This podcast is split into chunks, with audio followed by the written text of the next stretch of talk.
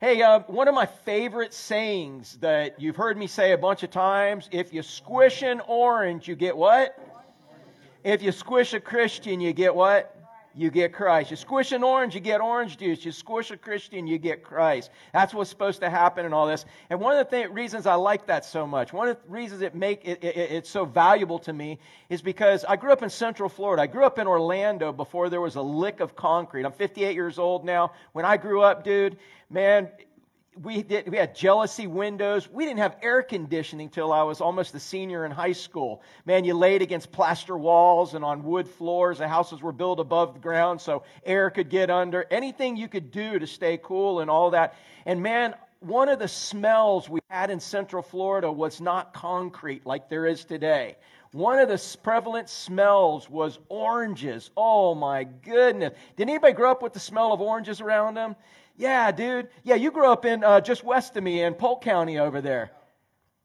Oh, Lake County, same different. No, I'm just messing. Oh, other. Uh, that's the other side. That's what the other Mickey Mouse ear. Lake and Polk County over uh, over Orange County. It used to be called Orange County, man. My granny had 50 acres of, of citrus. We had 50 acres and in a in an eight acre lake, and it was just beautiful. You'd wake up and, and you would smell certain times of year orange blossoms. How many ever smelled orange blossoms? Oh, dude, the orange, the wind would blow and orange blossoms would just go through your whole house and it was a beautiful smell. Other times they were harvesting and the processing plant would be burning the oranges. We smell that sometimes now with a west wind in Fort Pierce because of Tropicana, but you would smell the oranges. How many of y'all know the smell I'm talking about? The orange processing. Doesn't that smell good, dude? And other times, oh yeah, you, well, you were deprived as a child. You were not weaned on oranges, all right? So, but we would smell the orange blossoms. We'd smell the, the citrus being processed. And then when that wasn't happening, guess what, man? We were eating citrus. Even when they built neighborhoods in Orlando, they built them in the middle of orange groves. So your neighborhood was an orange grove. You'd go to a neighbor. In fact, we had so many oranges, we used to throw them at each other. Anybody had a rotten orange fight before? Anybody ever have hit you with an orange that wasn't rotten? Yeah. We used to throw these at cars, and I am not advocating that. I would totally kill somebody right now if they hit even my beater with an orange. But that's what we did at night, dude. We'd get a, a, a, a box full of oranges, and cars would go by, and we bam, we'd, we'd try to make it go right through the windows. But sometimes we miss and hit the cars, and we'd take off running, and they would chase us. It was a great game at night. But not anymore. Now we got a litigious world, lawsuits, injuries. You know, I don't know. I'm just, I'm joking. That's how we grew up. Oranges were my life everywhere. And so, man, when you smell that, when, when I think of a vapor, when I think of a mist, I think of how many of y'all ever take oranges and, and squish the skin right now? Man, and it just smells, and it's a potent smell. So when I got into James chapter 4, the last half, and I started studying it, James was saying, your life is a vapor. And I could have thought about a lot of vapors, you know, today with mask and different vapors. Vapor's just a mist or a gas that goes through. So you go wherever you want to go with vapor, but I'm choosing the orange today. And if your life is just a vapor, I want you to remember to make it a potent one, man. If it's a vapor and it's only going to last, how long if I squeeze this right now? If I squeeze this in your eye right now, it's going to hurt, right? It's there. How long is it going to last forever? No, it'll hurt the rest of the day, but you smell it. If I were to squish it and you smelled it, it was on you. Oh my goodness. Mm, but guess what? By the time I'm done preaching, it's gone. That's the nature of a vapor, and that's what we're talking about here is that, man, if your life is a vapor, it's only going to last a little bit of time. Dude, be a potent one. How many of y'all ever, Terry, you ever been around a potent vapor? All right, we're just going to leave it at that. Be if you're going to be a vapor, be a potent one, man. And so so that's the title of today's message and again, you take it where you want to take it, but if life if your life is only a vapor, what? Be a potent one. Sometimes, you know what, we think our life lasts forever. It's years and years and years. But how, how much is a hundred years compared to eternity? It's nothing. And in fact, God, you know, I, I like to tell about here if you grab 100 grains of beach sand and put it between your fingers, that's that much. How many of y'all would think 100 years is a long time to be alive? Yeah. And, and, and, but compared to eternity, eternity is like all the rest of the sand on all the other beaches in the universe. it, years are nothing. That's why God tells us to measure our life in what? Days. He said, Number your days. And the Psalms that teach us to number our days, our moments. Give us this year, our yearly bread. Is that what he said when it's time to pray? He said, No, give us this what? Day, our daily bread. So we number it in years and think we've got a long time and an eternity. That's nothing. But he tells us to number it in days. Every day. What do you want me to do? Every moment of every day. What do you want me to do? And we do it. That's the spirit filled life. So if your life is only a vapor, be a potent one. I want to show you what a potent vapor is. And I'm taking it out of 2 Corinthians 5 17 through 21. You may know it in the King James, New King James, NIV, and some other whatever, but, and I'm not really preaching on it. I just want to show you what our purpose is, why God squeezed us, why God saved us, why He left us here. I want to show it to you real quick. And this is what you are supposed to be as a potent vapor. I like the way it reads in the New Living Translation, and I'll add kind of some commentary to it. But Paul was talking to the Corinthians, and you know the Corinthians. How many of y'all know the Corinthians? You know, the Corinthians, dude, you read 1st and 2nd, the Corinthians, they're the ones, are we allowed to eat meat sacrificed to idols? And Paul's like, dude, if, if you're not around anybody who doesn't care, go ahead and eat it. But if you're around people that care, then just don't eat it. You know, hey, are we allowed to sleep with our father's wife? No, you can't do that. You know, they, they made a list. They wanted a list of all the things they could and they couldn't do. And, and Paul said, look, in 1st and 2nd Corinthians, he said, here's the deal. He said, Ask yourself, is it good? Is it going to help me or help somebody else spiritually? If, if it passes that smell test, then move on. Is it going to hurt me or hurt somebody else spiritually? If it does, then don't do it. Is it going to be habit forming? Is it going to take control over me so that at that point in time, when it has control over me, Christ doesn't have control of me? If it is, then don't do it. And then he goes on and he says, Is it honoring to God? That's probably the best smell test you can put it through. If what you're doing is it honoring to God, but they kept saying, Can we do this? Can we do this? And Paul said, Okay, I, I just explained to you. And then they come back, Well, are we allowed to? No, be quiet. Just make sure it honors God. So he tries to explain to them who they really are in Christ in this little passage. And this is just the beginning of here. And this is what a potent vapor is supposed to look like. He said, This means that anyone who belongs to Christ has become a new person. Some of your translations say a new creation. Did you know that when you got born again, you are a brand new creation? And, and in that word become, it says you are also becoming because when you get born again, how many of y'all have grown since you've been born again? How many of you are closer to Christ now than, than at that point? Yeah, you grow. So there's a process called salvation where we become a brand new creation. There is a process called sanctification whereby we become more like Him. And, and, and, and that's what He's doing in growing us. And then there's a process called glorification later which none of us have reached. I'm looking out here and none of you have been glorified yet, including me. Glorification is where we look just like him. We have no flesh nature. We have no, we're in heaven. That's where we get that. So when he says that this means anyone who belongs to Christ, you have become a new creation. Well, you and you are becoming. You became a new one, and you are becoming a new one. And he says in the New Living Translation says a new person. The old life is gone. And sometimes the way we want to see this is we have no old life. We have nothing. And what he means, you know what's gone? You know what's gone in the new life, in our old life? The power of sin.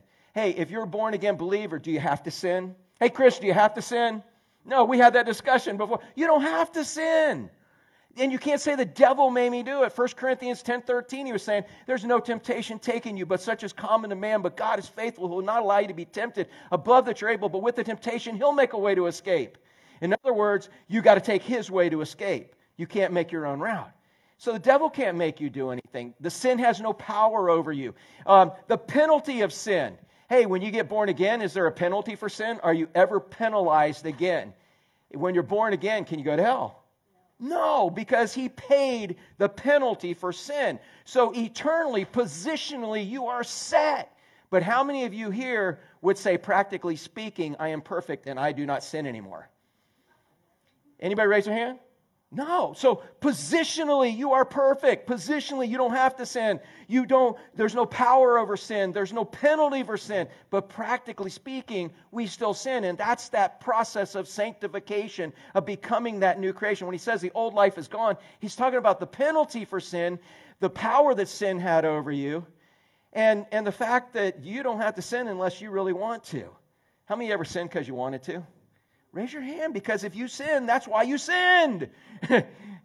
you sinned because you wanted to. You made the choice subconsciously or consciously. And the more we become like Christ, the less we do that. So he says, You become a new person. The old life is gone. But as we joke around, when you got baptized, hey, when we baptized you, did we wash all the flesh off you? Yeah. There must have been a lot of you. No, I'm just messing with you, bro. You're a big boy. I remember dropping you and the rip current sucking you out. That was the most awesome baptism. And so, most graceful one, I think you said, right? Yeah. Right, Bruce Lee? Remember that? You helped me as Zane's proxy. Zane, don't do that again. When I got a big guy, I need a big guy to baptize with. All right. But, anyways, the old life is gone. The penalty for sin, the, the, uh, the, the power of sin, it's not on us anymore. He says a new life has begun and continues to grow. We have a new life. And you want to live the new life or you want to live the old life? That's up to you. I got a little illustrate. Well, well, we'll pick it up here in just a minute. He said, and all of this is a what? Gift. That means you didn't earn it. You couldn't earn it. It means that God gave it to you for free and you had to do what? What do you have to do, Karen? To, you got to take it. Yeah, because if God chases you around your whole stinking life with this gift and you never take it, is it yours? No, so if you're here today and God has been chasing you around with this gift and you've not taken it, take it. Let me just do something here. I prayed this earlier. It came up. The Holy Spirit brought up, bring it up here. How many here would say, I gave my life to Jesus Christ? I gave it to him. I know it's his, and it is the worst decision I ever made in my life, and it's eternal. I can't take it back. If I could, I'd get my life back and get it away from Christ. Anybody here would raise your hand and say that? No. And I have offered that. I have, I've said that. I've asked that question all over the world for 30 years, and I've never had one person who's given their life to Christ that wished they hadn't. But thousands like me that wish they had done it sooner. How many of y'all wish you had done it sooner? Yeah, it's a good life. It's a good life, and it's nothing compared to even the one that we've got coming. The one we got coming is perfection. I, Eddie Frederick, will never be able to get in trouble again. That will be an amazing thing. And it probably is for some of you too. so it's a gift from God. Look at this, who brought us back. I like this wording in the New Living Translation. Said, he brought us back to himself through Christ. He reconciled us. And again, I'm not preaching on this verse here. I've kind of, it's an overview, but he brought us back. You know, Ashley, stand up real quick. Just, at least I'm not making you stand up on the chair and got you on a, but, but y'all see that right there? That's my granddaughter. That's my granddaughter right there. No, the one inside, not there. She's my daughter, but I'm not that old. I got a granddaughter in there, man, and I can't wait. And, and, and according to what we believe Scripture says, is that there's this we call it an age of accountability. The Bible doesn't say it, but we believe until what Scripture teaches, until someone knows the difference between right and wrong, has to start making choices. That basically, if they died, they're going to heaven. That's why we believe little babies go to heaven.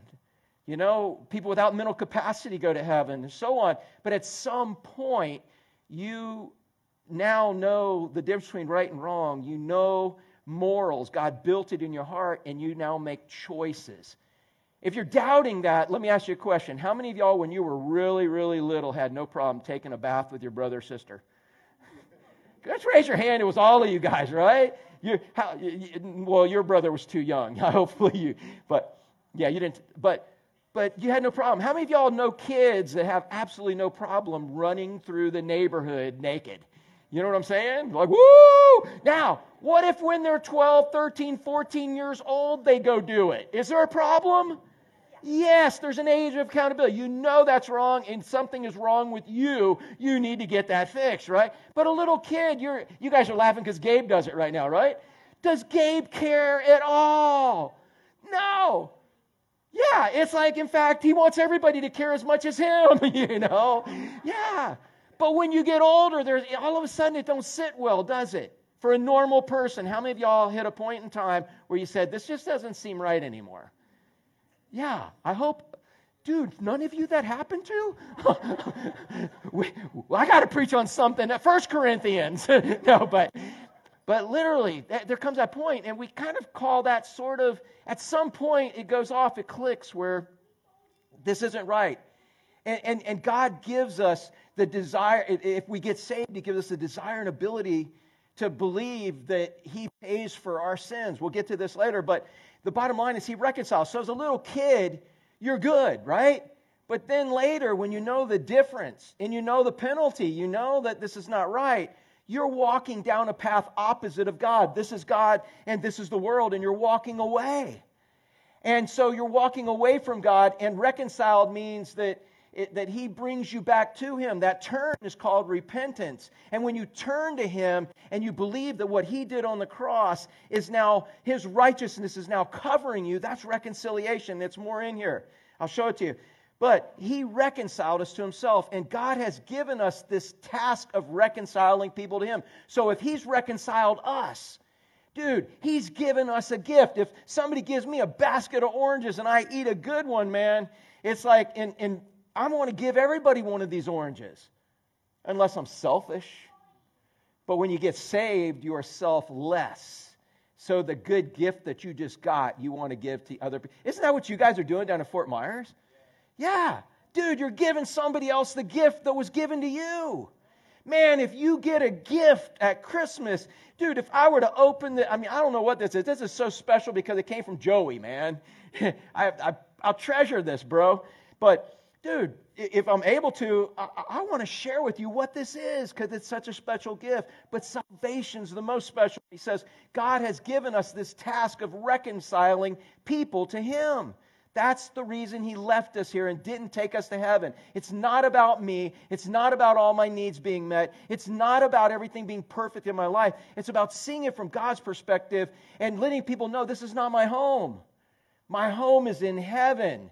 And as I follow him, man, I can have love, peace, joy, patience, goodness, gentleness, meekness, self control, no matter what's going on around me. And that's an internal thing. And there's a lot of people. Do you think there's anybody that wants those things right now? Do you think there's anybody in the world that needs those things right now? We need those things. We get sucked in. Can you imagine if you didn't have Christ?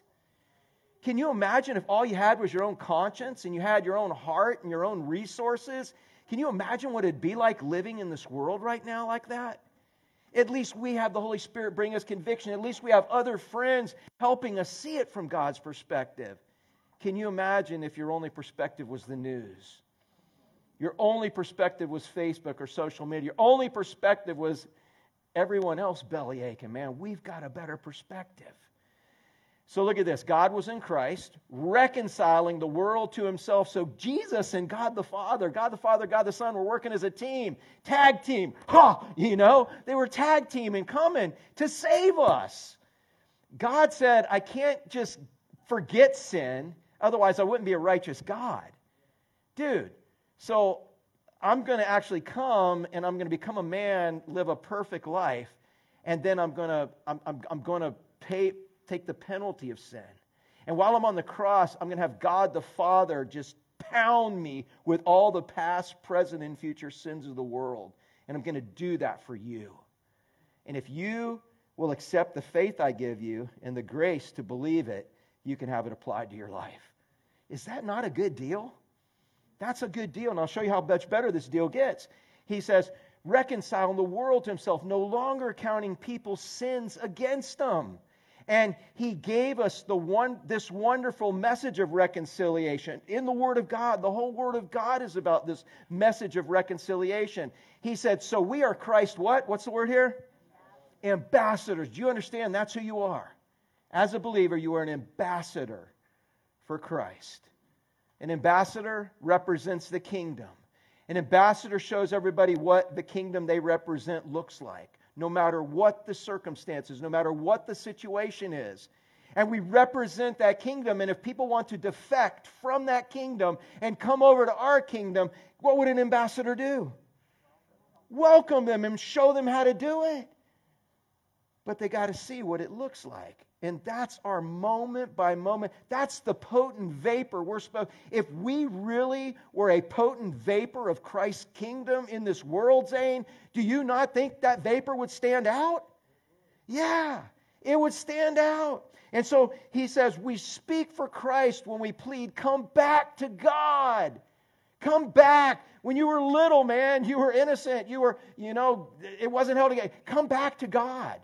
Come back and, and, and not be an enemy to God anymore through what Christ did on the cross. For God made Christ, who never sinned, and including when all the sin was dumped on him, he still never sinned. But God, uh, who never sinned, he made him to be an offering for our sins so that we could be made right with God through Christ. That's the end of this little passage right here. But what he's saying in there, he's saying that Christ was never a sinner, but he treated him like one.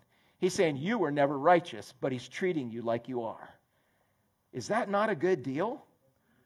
That is the good deal. And that's what we're telling people. This is the good deal. One day you are going to stand in front of your Maker, the great white throne judgment. And it says the rich, the poor, the tall, the skinny, the short, the fat. That's Eddie version. Everybody's going to come and stand before him.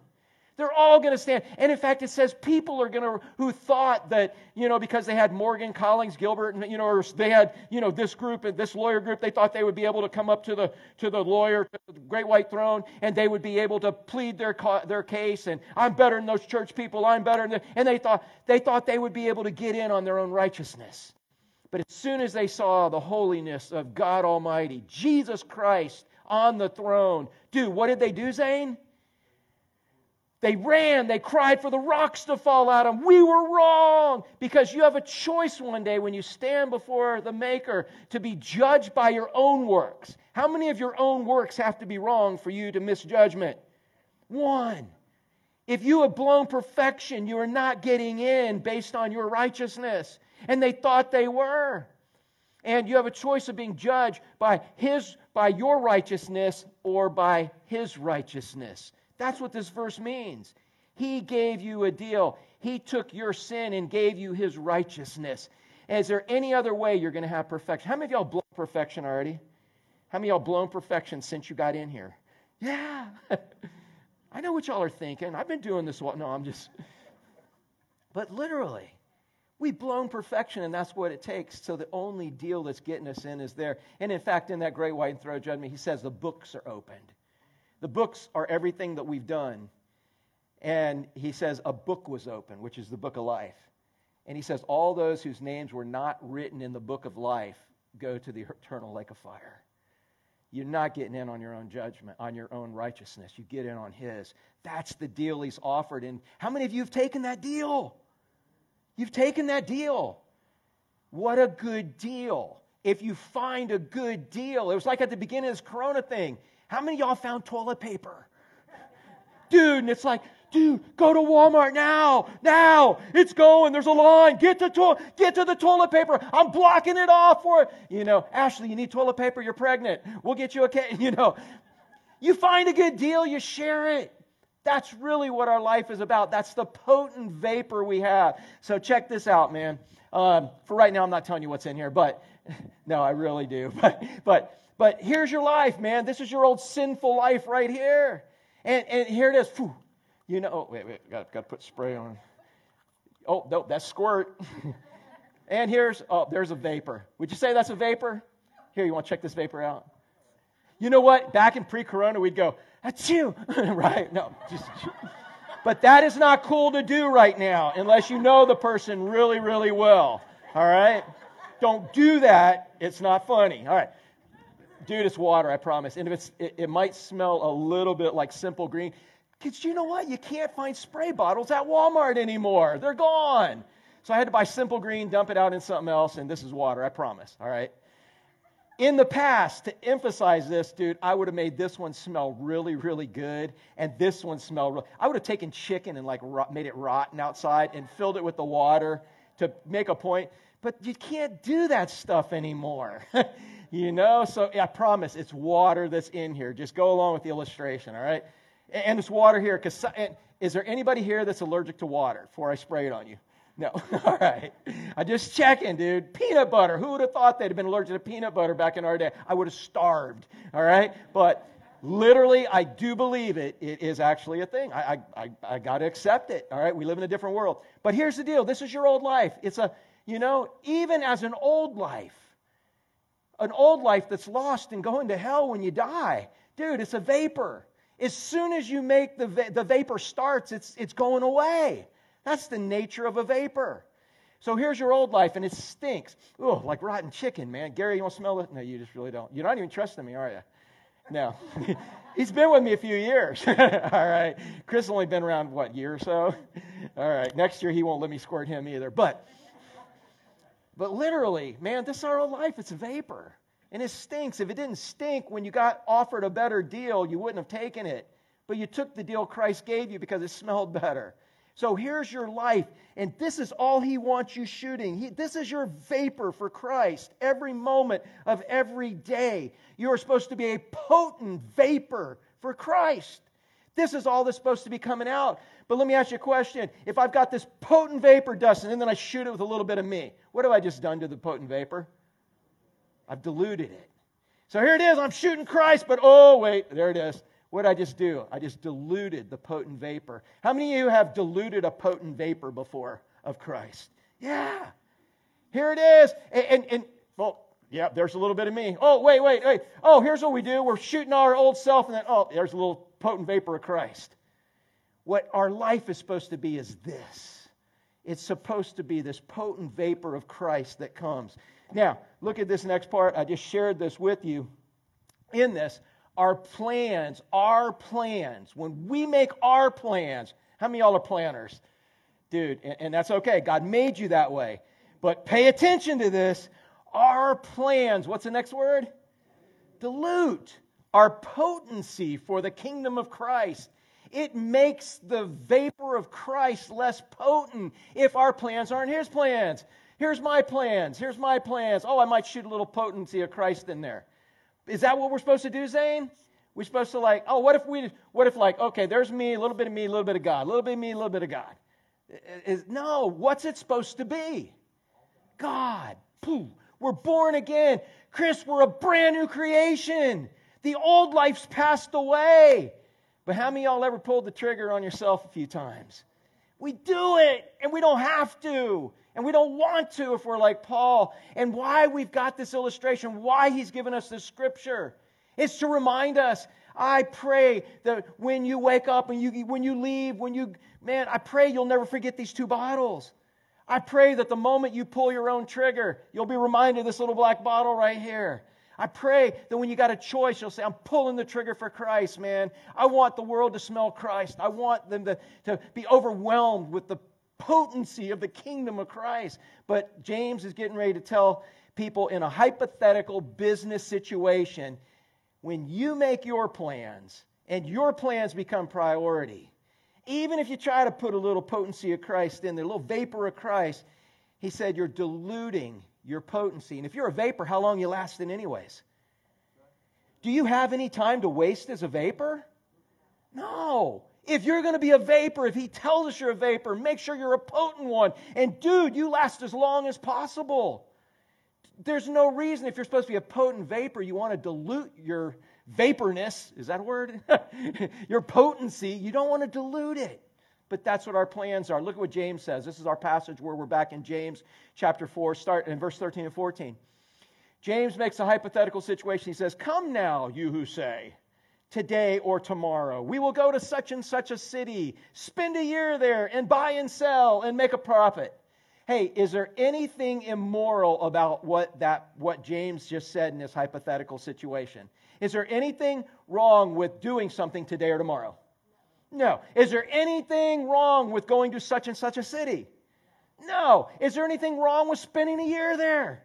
No. Is there anything wrong with buying and selling? No. Is there anything wrong with making a profit? No. But what's wrong with this? Where's God in this? Let me ask you a question. Who determined how long they were going to do this? Today, come now, you, you, you, you, you who say today or tomorrow. Who determined how long they were doing it for? Or when they were going to do it? They determined it. They determined the time. Who determined the location? We will go to such and such city. Who determined the location? They did. Okay? Who determined the duration on how long they were going to do it? They did. We're going to spend a year, uh, a year there. And, and who determined what their mission was? They did. And who determined what their purpose was? They did. What has to happen? Who should be determining all of this? Yeah. How many times, even in the name of ministry, in the name of a church, in the name of Christianity, in the name of us trying to, to, to squeeze out a vapor of Christ, we forget to ask Him, Oh, dear God, we're going to do this and you bless it. God, here's when we're doing it. God, here's where we're doing it. God, here's how long we're doing it. This is what we're doing we get there. And God, this is what we expect to get out of it. Now, bless this. Bless this. Instead of asking God to bless what we're doing, you know what we should be asking Him? God, lead us to do something you will bless. You see the difference?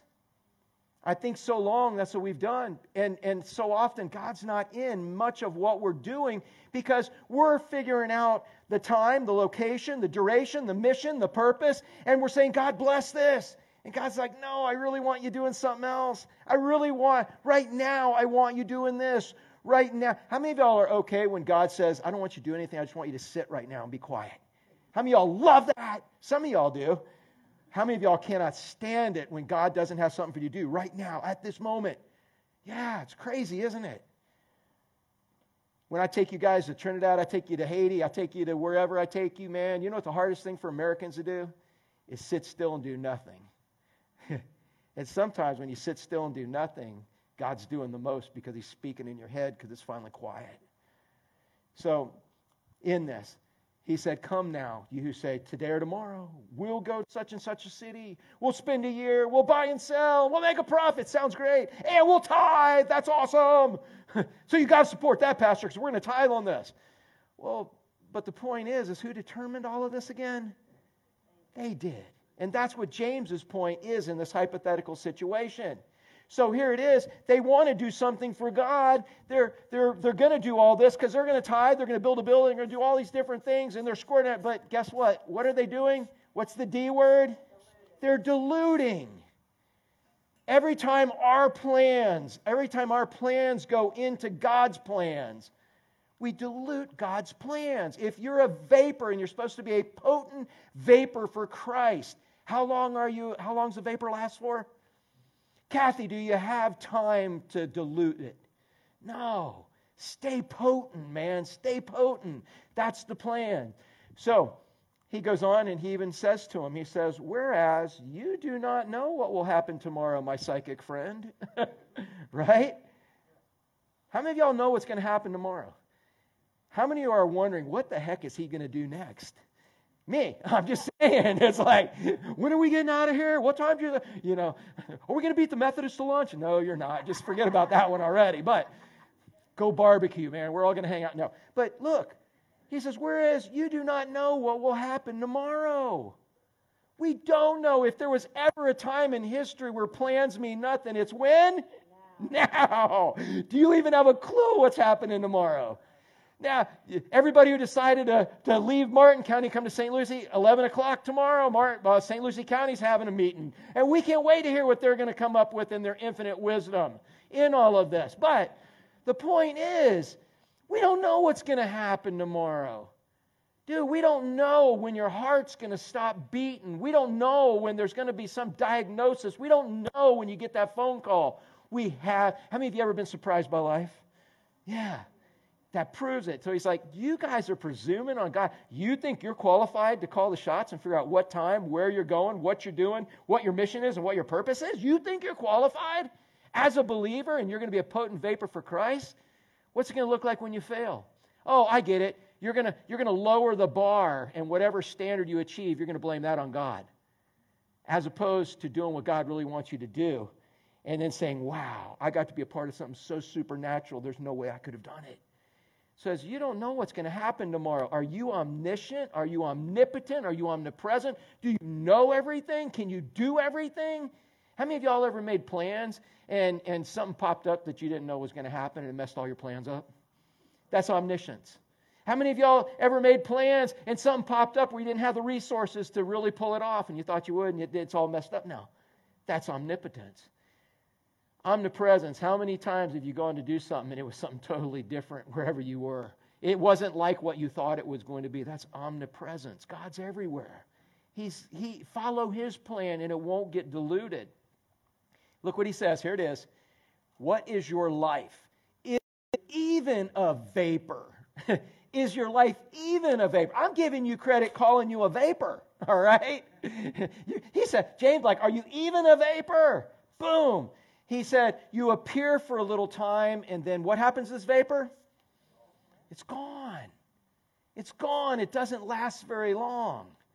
I, I really, dude, I had this bug spray that I've been using, like, and it's uh, lemon oil and eucalyptus oil. Oh, dude, it works actually on mosquitoes. Nothing works on no-see-ums, and don't fall for it at the flea market if you're not from here. Nothing works on no-see-ums, all right? It only works for a little bit, maybe one time until you invest in it, and then they're going to eat it off your body. All right, but this eucalyptus, I, was, I told my wife, I said, dude, I put that stuff in this bottle. Everybody will smell it. It's a potent vapor. And my wife's like, yeah, somebody's going to be allergic to it, and you're going to get sued. It's like, don't do it. they're going to hate. So it's a potent vapor. That stuff that you put on before you go out in the backyard. And I'm like, yeah. She says, yeah, don't do that. it's a potent vapor, dude. Every time you smell a potent vapor, I want you to think about your purpose in Christ, all right? You're a potent vapor and you don't want it diluted. Man, because a vapor, as soon as it begins it, to appear, it starts to disappear.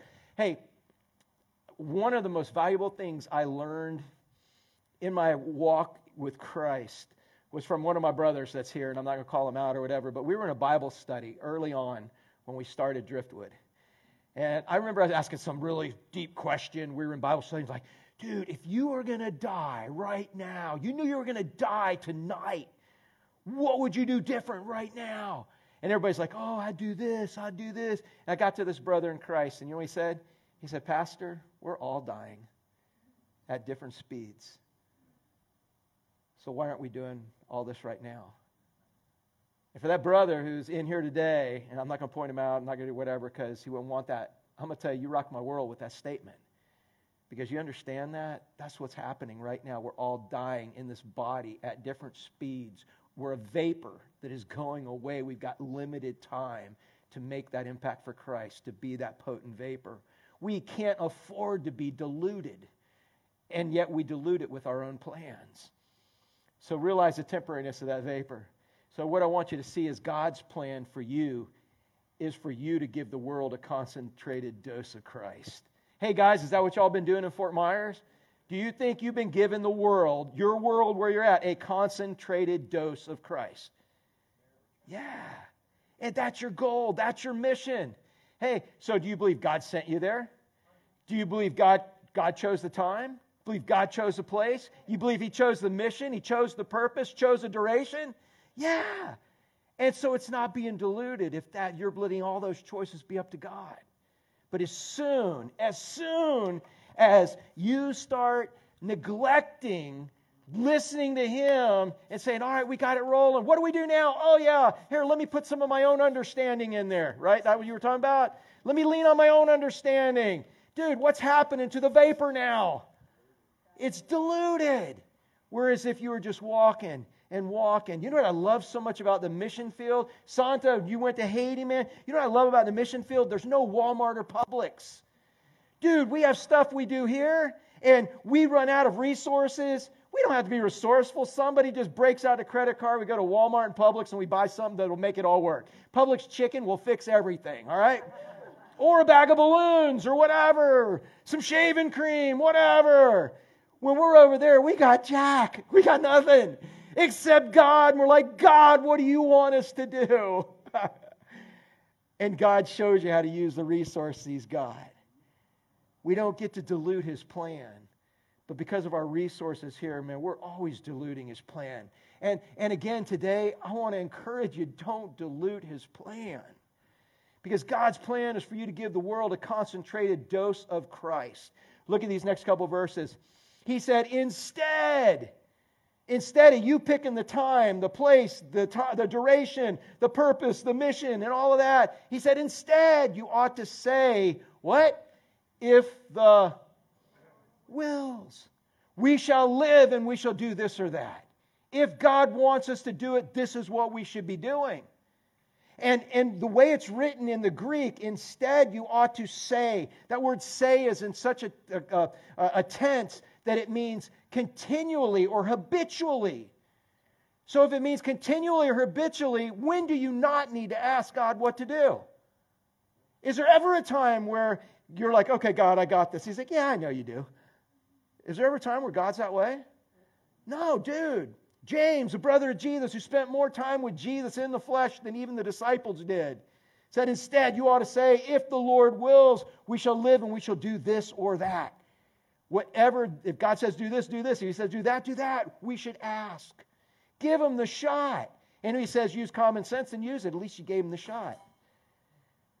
But it's anything. You can ask Him on, uh, you're supposed to ask Him on all of it.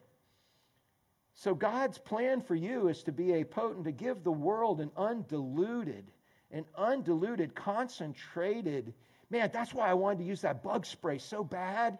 Because, dude, if I'd have run through here with this bug spray, every one of you, your lunch would have smelt like that bug spray. I'm just saying, you ever had a you ever had a smell get stuck in your head, stuck in your nostrils? Terry, never mind. Terry sent me a thing about never mind. It was a dude who had his whole nose holes all full of hair, and it said, "You don't need a you don't need a mask." all right, but that dude would have had it all full up. But I knew that would come out in a message somewhere.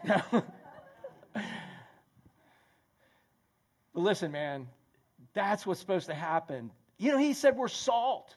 We're salt, dude. You put salt on cardboard. What's what's the cardboard going to taste like, Joan? Salt. you put salt on anything, what's it going to taste like? Salt. You change the flavor of the room you're in. You, but here, James is saying it's like a vapor. Man, if you're going to be a vapor, be a potent one. Make that smell of Christ stick for as long as you possibly can. So people never forget. You're, you're infamous for changing the molecular structure of that, rearranging the molecular structure of that environment. People always will now think of Christ when they think of you, or at least they'll think of that vapor. Instead, you ought to say continually, if the Lord wills, man, if He wants us to do it, that's what we're going to do. But now you boast in your arrogance. You know what this word arrogance comes from? It comes from the dude peddling, the snake oil guy. The, the, the no-see-um guy. The, the new snake oil guy is the person who comes up with the new no-see-um spray at the flea market. Oh, it's guaranteed to work. Use this, it works. It's a phony good. That's what, that's what that word arrogant means. You're, you're so arrogant, you're boasting that something's going to happen that you have no control over. You're given a phony good. Why? Because you've come up with some plan. You know, you, you've come up with a plan, and maybe it started with God, but then you're like, all right, I got it, God, and the rest of it's here. You're coming up with a plan, but you're diluting it with your own wisdom you not only got to get the plan from God, you got to walk in the plan with God. You got to be empowered by God. You got to continue with God. Otherwise, it's what's, what's the D word? Diluted. He said, But now, man, you just boast in your arrogance, in your phony goods. And he said, All such boasting is evil. Your plan's evil if you're a believer and it's not of God. Okay? Why? Because you are wasting precious time as a vapor. Time is precious. You've got minimal time as a vapor to make an impact for Him, and you're wasting it by injecting your own wisdom and your own information, your own junk, your own phony goods. He said it's evil. It's not of God. So if it's not of God, who's it of? Satan. Well, what are you saying, Pat? Well, I'm not saying you're possessed by the devil. What I'm saying is, I'm saying that Satan does a good job at running a world system that isn't being run by God. Because again, we talked about that last week. God's system is love me with everything you got. I will cause you to love people, and the rest will be up, the, the, the benefit will be to you. Hey, when you guys are out ministering out there, dude, I'm only calling you because you're yawning right now, bro. But look, man. So when you love God, He calls you to love people right? And when you love people, is there any benefit to you? Is it like the worst feeling in the world when you love people and they see you loving them? Isn't it like, dude, golly, get this love off of me? Is that the way you feel? No, it's awesome. That's God's system. Love God. He calls you to love people. And the residual, all it's like I said, it's like a Haitian mango, dude, and it's just dripping all over you and everybody else. But the world system says, no, I got to love me. If I don't love me, I can't love anybody else. I've got to love me first. Again, that is a lie straight out of the pit of hell. Go fall in love with God and watch what He changes in your life. Your self esteem will skyrocket when you know who your identity in Christ is, man. The world says, No, love me. And then if I had something, I'll go love some other people. And then, God, you might get a little residual out of that. Satan created that system. And he doesn't care if God's part of it, but that's his system. And guess what likes to participate in Satan's system? Our flesh. And then we make stupid decisions and we reap stupid consequences. And then we blame the devil. And the devil's over here laughing, saying, I didn't have to do anything but create the system. You're the one living in the flesh. You don't need to be delivered. You need to make better decisions. You need to be spirit filled and do what God wants you to do. Quit diluting his plan. But you boast in your arrogance, these phony goods, and all such boasting is not of God. It's your flesh trying to be satisfied in this world system, and you're following the enemy. He said, if that's a lifestyle, James said, then you better check your salvation. But every one of us fall into that, don't we? And when we realize that we're really supporting the enemy, dude, we need to cross back over the line and quit being a part of this deluded plan. Oh, wrong one. So let me ask you a question. What kind of vapor are you going to be? Now that you've seen this, what kind of vapor are you going to be? Look at this last verse. Therefore, I had a professor back in the day. He said, whenever you see a therefore, you look at the previous verses to see what the therefore is therefore. And this therefore is there because he went on and said, He said, Man, God's plan for you is that you are a potent vapor for Him all the time. But every time you inject your plans, man, you inject your plans, you're what's the D word? We're diluting it. He said, You're diluting it. And he said, So, man, start asking God, what do you want me to do and do it? What do you want me to do and do it? What do you want me to do and do it? And you follow God's plans and then you don't dilute it. And he says, So therefore, because of that, to him who knows to do good. How many of y'all know it's bad to dilute your plan, God's plan? How many of y'all know that? Have I not made that clear? Have I not communicated that? I just want to make sure I've communicated that. Okay? Yeah. That's all I'm supposed to really say today. No, just, but if you know that that's good, that God, how many of you ever been a part of God's phenomenal plan and you're just stoked? It's like, yes, it's awesome. Yeah, it's not a bad thing. And, and, and so if you know that's good, but yet you don't do it, to you it is what? So if you walk out of here and you continue to follow your plans, okay, without asking God what his plans are, here's you, man. And oh, I so wish I had rotten chicken water in here. So do the people at Windmill Village and Tom, who cleans it up afterwards. So do they all wish I had that in there. But imagine rotten chicken world. But everybody's got rotten chicken water in theirs. So it doesn't stink, right? Everybody's got it. It doesn't stink until you smell what? The good stuff. So here you are, man. And, and if you continue to walk out of here and just say, nope, I'm doing what I want, I've already started, so I got to see how it finishes. Go ahead. Or you say, well, all right, okay, so I don't really want to quit, so add a little bit of God in there, okay? what are you doing? You're diluting it. Are you still going to get what God wants? No. I'll never forget what somebody said once about compromise, and that's what you're doing with God. When you compromise, you get a less than stellar result. How many y'all would love to smell nice, fresh orange blossoms mixed with rotten chicken water? Boy, there's a new deodorant for us, right? no, dude, fresh orange blossoms, man. Ah, you know. If I were to squirt this and squirt this, which one did you run under? Yeah. When we squirt Christ, the fragrance of Christ, man, people run under it. They only run under this because, well, that's all they know until you come along. So you got a choice of what you're going to do. And you're never going to do anything without making a commitment and making a choice to say, you know what, I think at this point, I am going to start asking God what to do, and as best as I can, I want to do. I want to let God pick the time. I want to let Him pick the place. I want to let Him pick the duration. Man, I want to let Him pick the, the purpose and the mission. I want to let Him pick it all. And I know I'm not going to get it right. I know I still am going to do some of this, but maybe what if we just did a little less of this? Would everything, would this world smell better?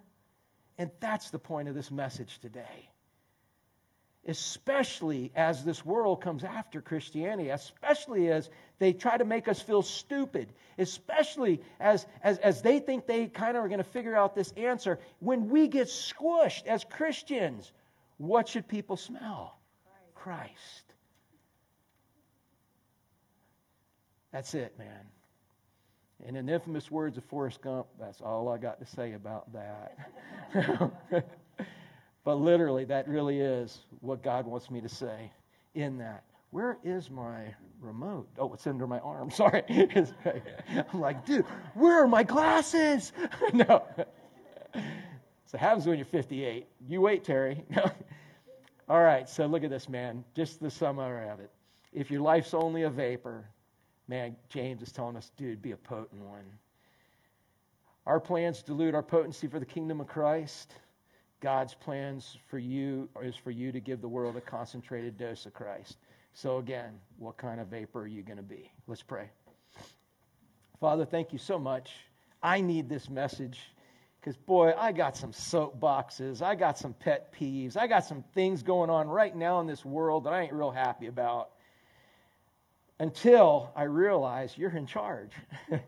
until I realize that, that you have put them in my life to cause me to be more like you. Like the hammer and the chisel on that just rough chunk of granite. You're pounding away at my life trying to make me look more like you. And Father, I pray that whoever needs to see it that way would see it that way. Because I'm sure we all got things going on that we're not real happy about. And the more we respond the way you want us to respond, Father, the more you will get glory out of all of this. It's for our good and it's for your glory. So, Father, I pray that that, man, as we walk through this world, people would have a concentrated fragrance of Christ. And the only way that's going to happen is if we keep ourselves out of it and quit spraying that smelly, rotten chicken water all over everything. Father, I think if the whole world's covered with that smelly, rotten chicken water and we come in squirting the fragrance of Christ, somebody's going to notice. And they're going to decide they like that smell better and um, we'll get to offer it to them as ambassadors. So, Father, I pray that we would see everything from your perspective so that we can help others see it that way too. And I pray that in this short amount of time that we have left on this planet as a vapor, we would not waste a single moment, moment allowing ourselves to be deluded with ourselves. And I pray for these things in Jesus' name. Amen.